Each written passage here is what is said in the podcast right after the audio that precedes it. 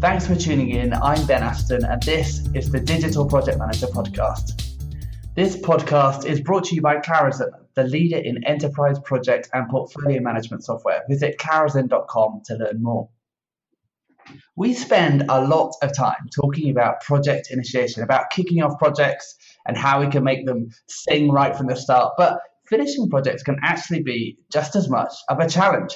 Because at the start of a project, everyone's interested in it, everyone's excited about it, everyone's buzzed. But by the end, actually, everyone kind of tends to be a bit bored of it and isn't really that bothered about it anymore. And if we're not careful, we can get sloppy and lazy. We can stop caring, our team stops caring, and then the client just keeps on asking for more and more. So if we don't end our projects right, we can end up missing things. We can end up going over budget, pissing off our team, pissing off the client, and not learning from the project at all.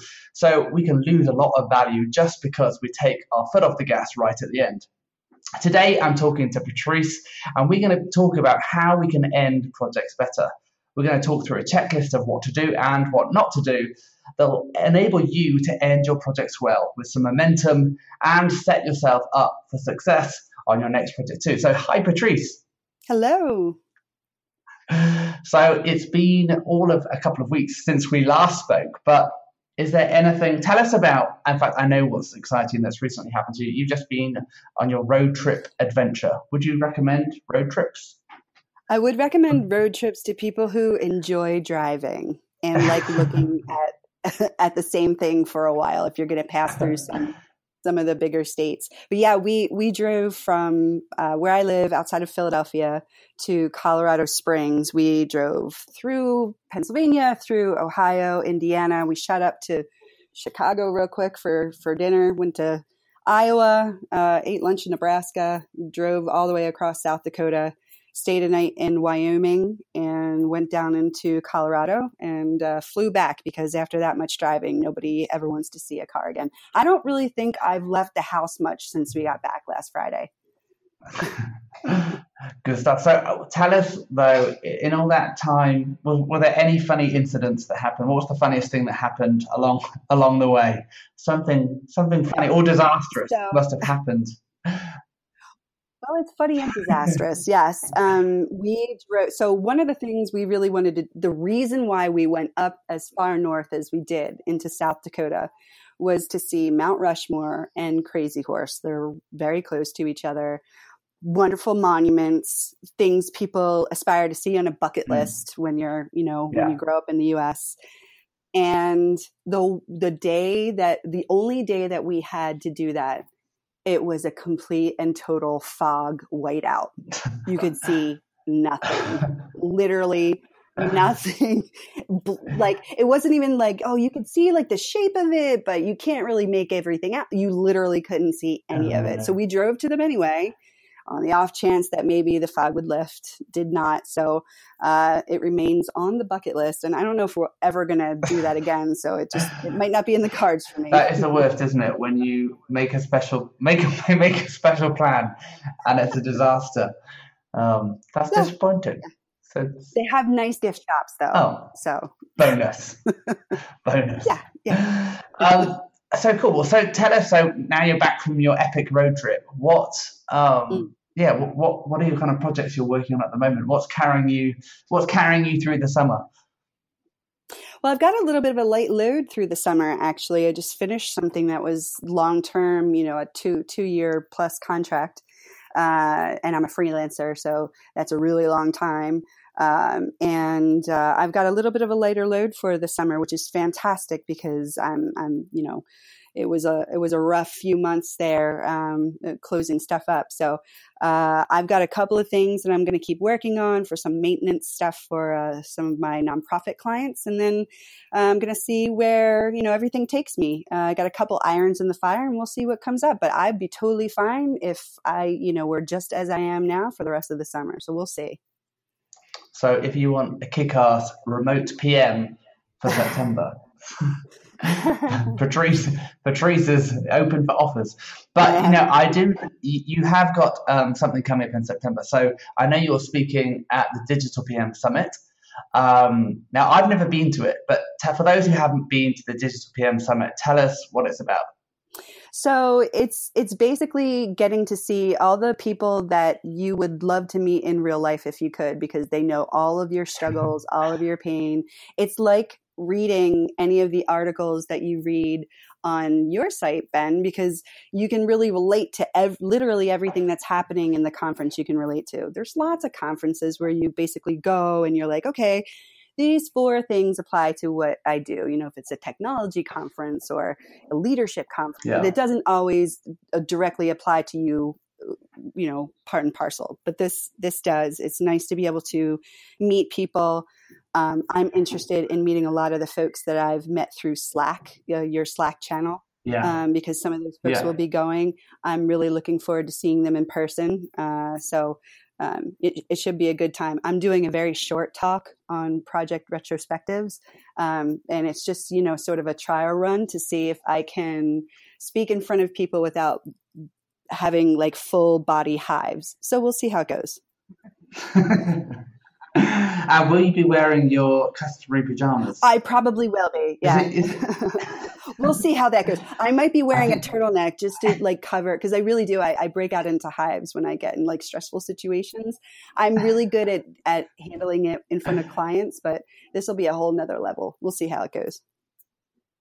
Yeah, in person, yeah. live. It's uh, it doesn't get scarier than that. Cool. So, and so if you um, are thinking about going to the Digital PM Summit and you haven't yet, I uh, haven't booked yet, well, Patrice has got an offer for you. Have you not, Patrice? I sure do. If you use my first name, Patrice, P A T R I C E, at checkout, you get a hundred bucks off, and it's in Memphis.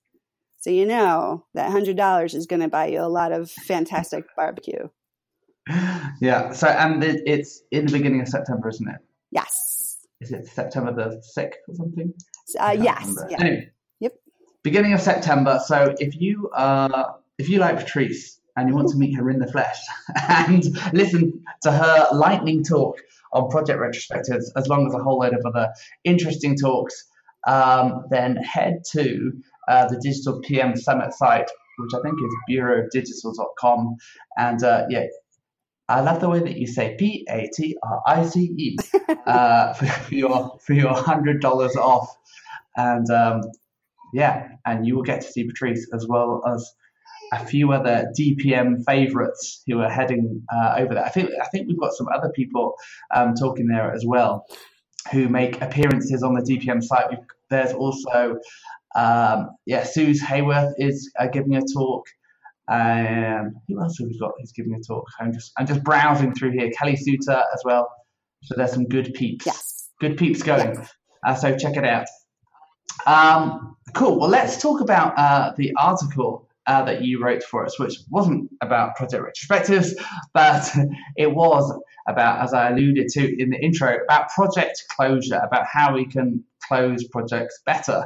And I think projects can totally unravel in that last stretch, as I said at the beginning, as we, we just take our foot off the gas because we think we're there, we think we've done it, but somehow that final like 2% of the project can just seem to last for weeks and weeks and weeks, and it can be really hard to actually get it, a project actually done. So let's talk about how we can do this better, how we can stop our projects slipping away from us at the last minute, creating this world of pain for ourselves, for our team, for our clients. Um, how do we how do we how do we do that? So let's talk about like the realities though of ending projects. Um, when we get to the end of the project, uh, putting in effort is the kind of the last the last thing that we want to do. We've kind of got other projects on the horizon. Um, so, what's your kind of how do you stay engaged in a project when it's right at the finish line? When to be honest, you've kind of lost interest in it, and everyone else has lost interest in it. What's your kind of motivation? Where where do you where do you where do you draw that motivation from? Um, I basically, for myself and everyone who's on the team, I'll say, look, this is literally the last thing we have to do. And then we can totally never talk about this again. Or we can talk about how great this was the next time, you know, depending on how the, the project went. But it's just reminding everyone that there's just a small amount of work to be done at the end. A lot of it is, you know, for the project manager to do. So you really only have to motivate yourself for a lot of it. And, uh, mm-hmm. and you can get yourself uh, into a good spot knowing that the line item on your timesheet for this project can finally be removed. Yeah, I think that. I mean, that's that's a a motivation in itself, isn't it? I mean, yeah. it's one less it's one less thing to have to to uh, to add to your timesheets. Um, but you kind of covered this off at the end, um, and let's kind of start with it. Like the often at the end of the project, the reason one of the reasons that we kind of become disengaged from it is because it is almost over. We've kind of run out of budget for the project, and so we don't really want to put much time on it. Um, so what do you do? What's kind of your what's your way of uh, I mean, we need to do it properly, but if we don't have the budget to do it, what's kind of your approach for for trying to find a way to to end it properly when there's no budget or time allocated for it? Well, when you look at all the different things that you need to do to close a project, and you don't have a lot of time or budget, you know, to to be doing everything on there, you just have to Dis- decide for each project what's the most important thing. If it was a really big, complicated project with a client that changed their mind a lot, um, one of the things you're going to want to make sure that you do is go through plans and timelines um, for anything you might have missed. Um, look at your notes, the, the first couple of things that I mentioned in the checklist, because that's really where you're going to get strung up later on if your client goes back and says didn't we say we were yeah. going to do this and whatever happened to that you know yeah. you want to be prepared even if there's no more budget and you wouldn't be able to do it even if you found it you want to find it before they do and raise the flag. So if there's no more budget for it, you at least need to talk to someone to say like, well, how are we going to handle this one?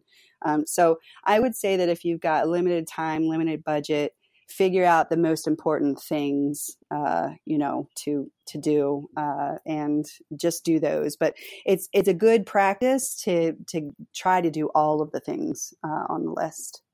Yeah. So yeah. So let's talk about. I mean, though that thing that you in, in your checklist, there's there's nine items on it, and we're not going to go through every one of them because you could just read the article. But uh, you talk about yeah, going over the, the plan and the timeline, uh, and then kind of I guess in concert with that, the, the second item is you know scaring your notes and messages to track down these out of scope or these parking lot items, um, so that you get this. Uh, I guess an insight into what we said we'd be doing versus what we've actually delivered. And I guess trying to identify, you know, where there's some risk in the client being able to turn around and say, hey, uh, we said we'd have a contact form on this page and it's not there. Um, so c- kind of trying to get ahead of that. But so what's your kind of a, how do you kind of typically log, log all those things that you found or how do you keep track of those things and then manage that process of explaining to the client, well, uh, the project's done, so you're not going to get them now. Yeah, that's always the, the tough thing. Um, you know, if if during the project, and and I think that you've got a lot of great information on your site uh, about how to make sure that you're capturing everything at the beginning of a project and during a project. And so, you know, if you're employing some of those things, like making sure that you're taking good notes and um, maybe even have a separate list where you're keeping some things that you know you're not going to be doing that are out of scope that once were in scope. So you're not removing them from your mind altogether, even though everybody wants to do that, but you're putting them off to the side and you know where they are, uh, a parking lot, if you will, um, you know, or, or however you keep track of things that you've decided not to do. Um, and not just stuff that you've decided not to do, things you've decided to do that might have, like you said, just get lost along the way. So, you know, right. you find those yeah. things step one is to make sure that they're really not there and there isn't something that you can say well we didn't do that because we did this and there's a reason why we didn't do it. You know sort of follow yeah. each one up as best as, uh, as you can. Um, you know depending on how what your rapport is with the client you know you may want to say you know i found these things. We're definitely you know done the project and we've launched already um, you know, did you want to do a phase two to work these back in? Um, you know, there are clients out there that'll say like, yeah. we totally get it. We did everything we, you know, we said we, you know, we launched, we said we were fine, you know, there's these extra things and we should do a phase two. Some will say, well, when do you plan to, you know, do those for us and not charge us? so, you know, it's just a matter of the, the, yeah. the biggest thing you need to take away is find them because the worst thing is for them to find them for you and then you're sort of already on the uh, on the hot seat. So find them first then you can figure out what your tactic is going to be. Yeah, no, I think that's I think that's solid advice. Yeah, going going through and yeah, being getting ahead of the client because well, yeah, when they when they kind of come back to you a week later when you ramp down the team and and when they say, hey, you said you were going to do this, and I think one of one of the actually uh, one of the things that I think is a, a real classic example of this is tracking. And after something goes live, um, is what it's, it's, usually not until something goes live and the client's beginning to see the results come through in Google Analytics, whatever that they're using.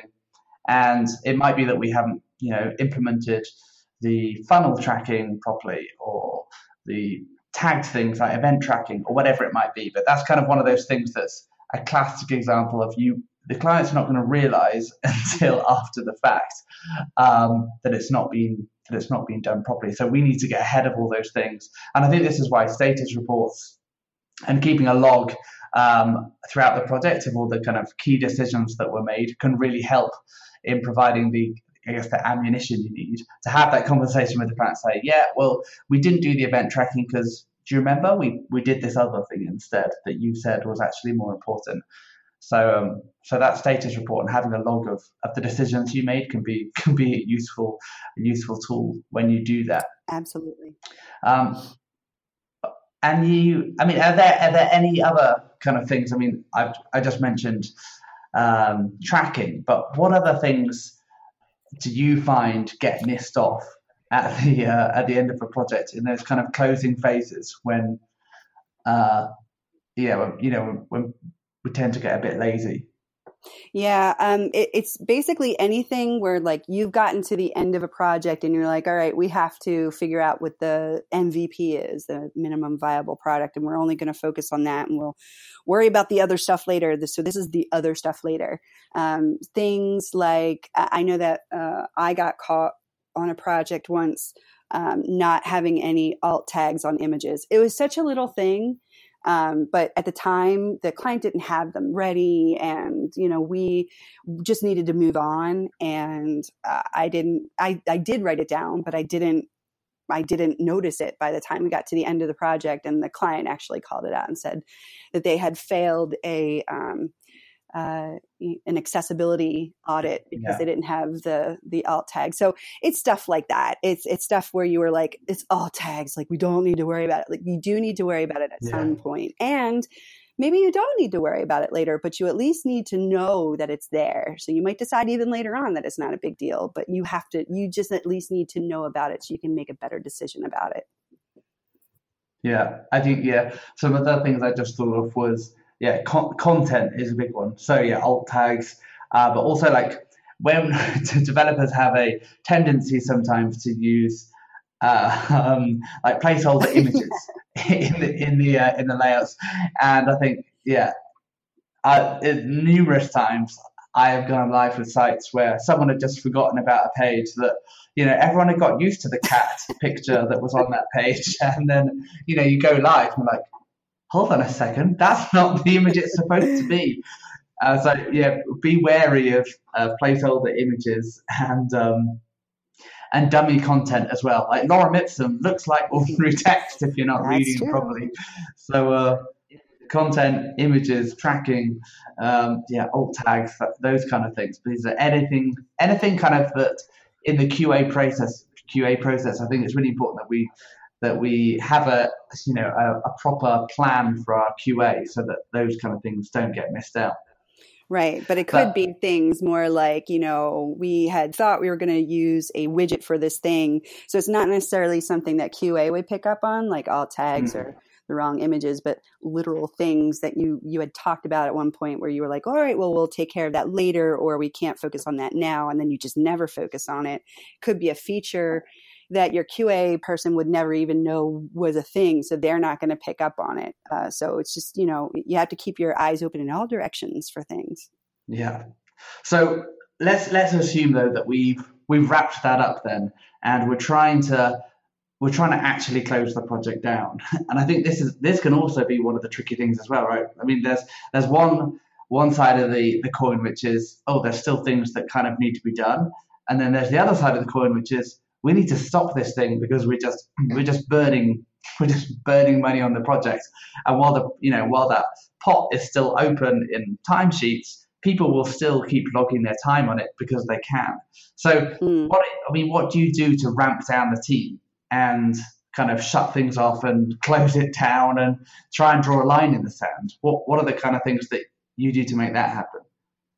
Well, if you write a wrap up note to your team, you know, that's a really g- great place to say, and by the way, since this is over, there's no more billing. And if you, you know, if you have a billing system like Harvest or something that would allow you to not give them the opportunity to bill, that certainly will remind them as well. But you want to do a wrap up note to your team anyway, just to say, like, hey, you know, we did a great job. If you have any client feedback, even if it's just like the client thought the launch went smoothly or the client was really pleased with the outcome, you know, um, anything you can pass along to the team that, you know, from the client that says that they did a good job.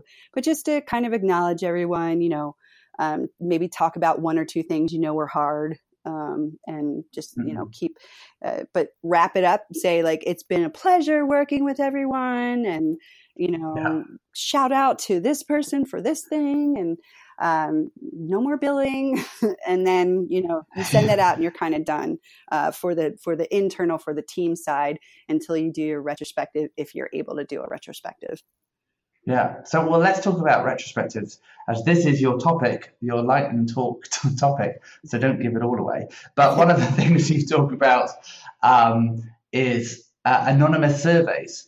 Um, and, and, we've talked about a lot recently, actually, about uh, project retrospectives. And I don't think anyone else has actually mentioned anonymous surveys. So, I'm interested in in how you how you make that work. How do you what do you ask people? Um, how do you if it's anonymous? How do you get people to answer it, or do you know if they've answered it or not? How, tell us about making anonymous surveys work. Yeah, um, they've worked really well for me um, because people feel more inclined to say something um, that they might not say in person, or even if it can be directly attributed to them, they'll be a little bit more candid. Um, which is what you want. You want to know all the, you know, the good and the bad. You need to know how it went so that you can do something better later on. You won't be able to do that if you don't have real you know, honest feedback, not just, you know, lip service that you might get if you've put someone on the spot in a meeting. So I use anonymous surveys yeah. um, to just, you know, I ask three questions what went well, what didn't go well, and what should we do again? If I feel like I've got a really nicely engaged group, I might, a- you know, ask a few more questions. Um, but you know, if if I know that they're already waning, I kind of just.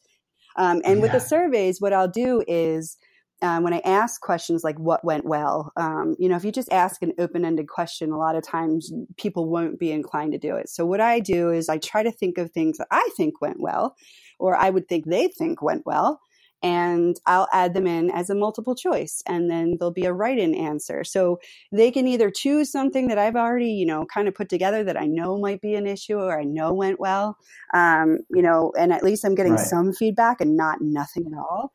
Um, but that might yeah. spur them to say like, yeah. yeah, but what about this other great thing that we did? And, and that'll, you know, motivate them to write in an answer. So take all that information and I synthesize it. And when I you know, give the retrospective, um, people generally can tell from what area you know feedback will have come. yeah. you know. The design was awful. yeah, and I always soften the blow. Like I tell people, you can write whatever you want. I will not take what you said word for word and put it in yeah. a retrospective. I just need to know, you know, and um, people have been really good with being honest and you know even their own part in why something didn't work so uh, the anonymous surveys have worked out really well for me yeah, I really like the idea of pre-populating the responses um, because people, yeah, p- people tend to have major blanks, brain freeze, mm-hmm. particularly actually when you're kind of sat around trying to do a retrospective on a project, and uh, you know, I, I find that you can have everyone sitting there, and you go, you know, you ask that question. So, guys, what do you think went well? And um, just stand silent. I guess it was all right. Yeah, yeah. Right. I guess the design looks all right. I mean, okay, guys, here are three things that I've thought of, and they're like, yeah, that's right. and uh, but yeah, giving them giving them a prompt or an idea of, hey, how about these Um, I think that's I think that's really cool, and I think I like anonymous as well. People are much more likely to tell you what they really think, and that's you know that's that is how we're going to improve, isn't it? If we people are honest rather than worried about upsetting the person who sat next to them when you know they still have to yeah. they you know probably still have to work with them on the next project. So I think I think that's a really good idea. Mm-hmm. Is there anything about is there anything about um, uh, anonymous surveys that has, in your experience, has not gone well ever? Like, has, has anyone somehow uncovered? I mean, you said you, you know, you you put a spin on the responses that you get. But, uh, yeah, um, I mean, the only thing that really doesn't go well is if people decide not to um, respond, and if it's truly an anonymous survey, mm-hmm. you don't know who they are that didn't respond, so you can't follow up with specific people, yeah. and you had to bug everybody. Yeah. So that can be a little bit, bit of a bummer. Um, sometimes I'll do like a quasi anonymous you know so i'll know who the the user was because their email address will be you know something. Right. but i would never they trust me um, not to you know out them or whatever. So they they know that if i say that i'm not going to reveal who said what that i'm not going to actually do that. I have their trust. So um, you know so if you want to do it that way so you can you know follow up with people. But generally just in general, I'll only follow up once because if you have got to chase mm. people down for information for a retrospective, it's not going to be it's not going to be super useful information because yeah. they're just going to want to, you know, get, yeah, you, you don't want someone to be like, ugh, whatever here. Um, you want real yeah. information. So, yeah. But that, that tends to be the hardest part of an anonymous survey is just, you know, not being able to follow up specifically with people to do it. Yeah. And so one of the other things in the checklist is, you know, we're having a retrospective with the team, but then also asking the client for feedback too. So tell us how, you know, do you normally do that informally or do you, do you try a questionnaire or a survey with them as well? How do you, yeah, how do you kind of draw that information from the, from the client, particularly if the project didn't go so well? Um, well, yeah, I, will generally say like, hey, it would help us out a lot if you could tell us just a little bit about this, this, and this. You know, what you thought went well. If is there any way that you know anything that we should take from this to improve? Um, I there are some clients and some projects that have gone so poorly that you don't even want to open that door.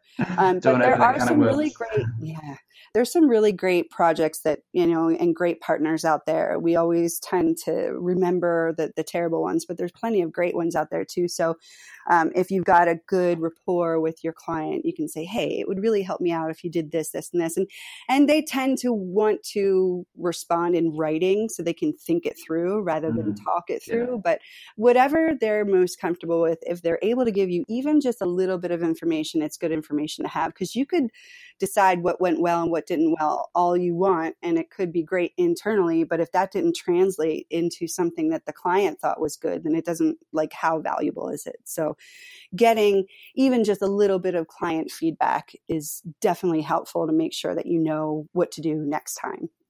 Yeah and i think it can sometimes be helpful as well um, it, yeah, it can sometimes be awkward if we are just asking clients for feedback at the end of the project and the end of the process, particularly if it's bad. Um, oh, whereas totally. We, we can also, if, if it's part of our ongoing discussion with them, like once a month, we kind of have a, a chat with them and say, hey, uh, you know what's going well, what's not going so well, what what how can we do, how can we make this better for you, and having that as part of an ongoing discussion, you sometimes get less of a reactionary response if something has just gone live that was terrible, and then you're like, yeah, we we all know it went badly, but you know, yeah. help help us help us here. Yeah, um, I also, um, you know, if if the client ever like during the the project sends an email where they where they say something like that was great or something. I, I yeah. keep those in a special folder. Um, yeah. I, I, do. And, and anything that, yeah. right.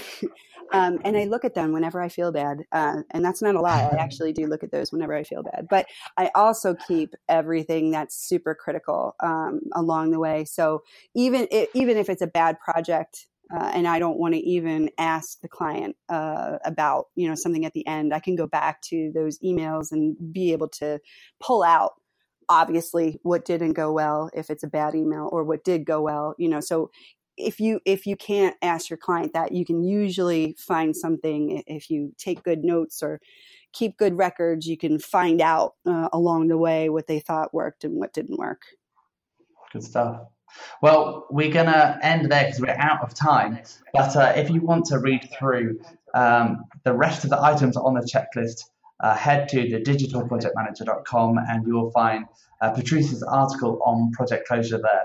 Uh, so, Patrice, thanks so much for joining us. It's been great having you with us today. Thank you. And as one of our DPM experts, Patrice uh, will be making an appearance not only at the Digital PM Summit, but also on our upcoming course that starts in September as well. It's called Mastering Digital Project Management. And if you're not sure what I'm talking about, but you know you need some PM training, check it out. It's a seven week crash course that includes video lessons, um, it includes weekly assignments, group discussions, and also the option of coaching sessions too. So head to the dpmschool.com and get yourself signed up before the course fills up. And if you'd like to contribute to the conversation on closing projects better, comment on the post and head to the digitalprojectmanager.com to join our Slack team. Head to the resources section there and you'll find all kinds of interesting conversations going on there too. But until next time, thanks for listening.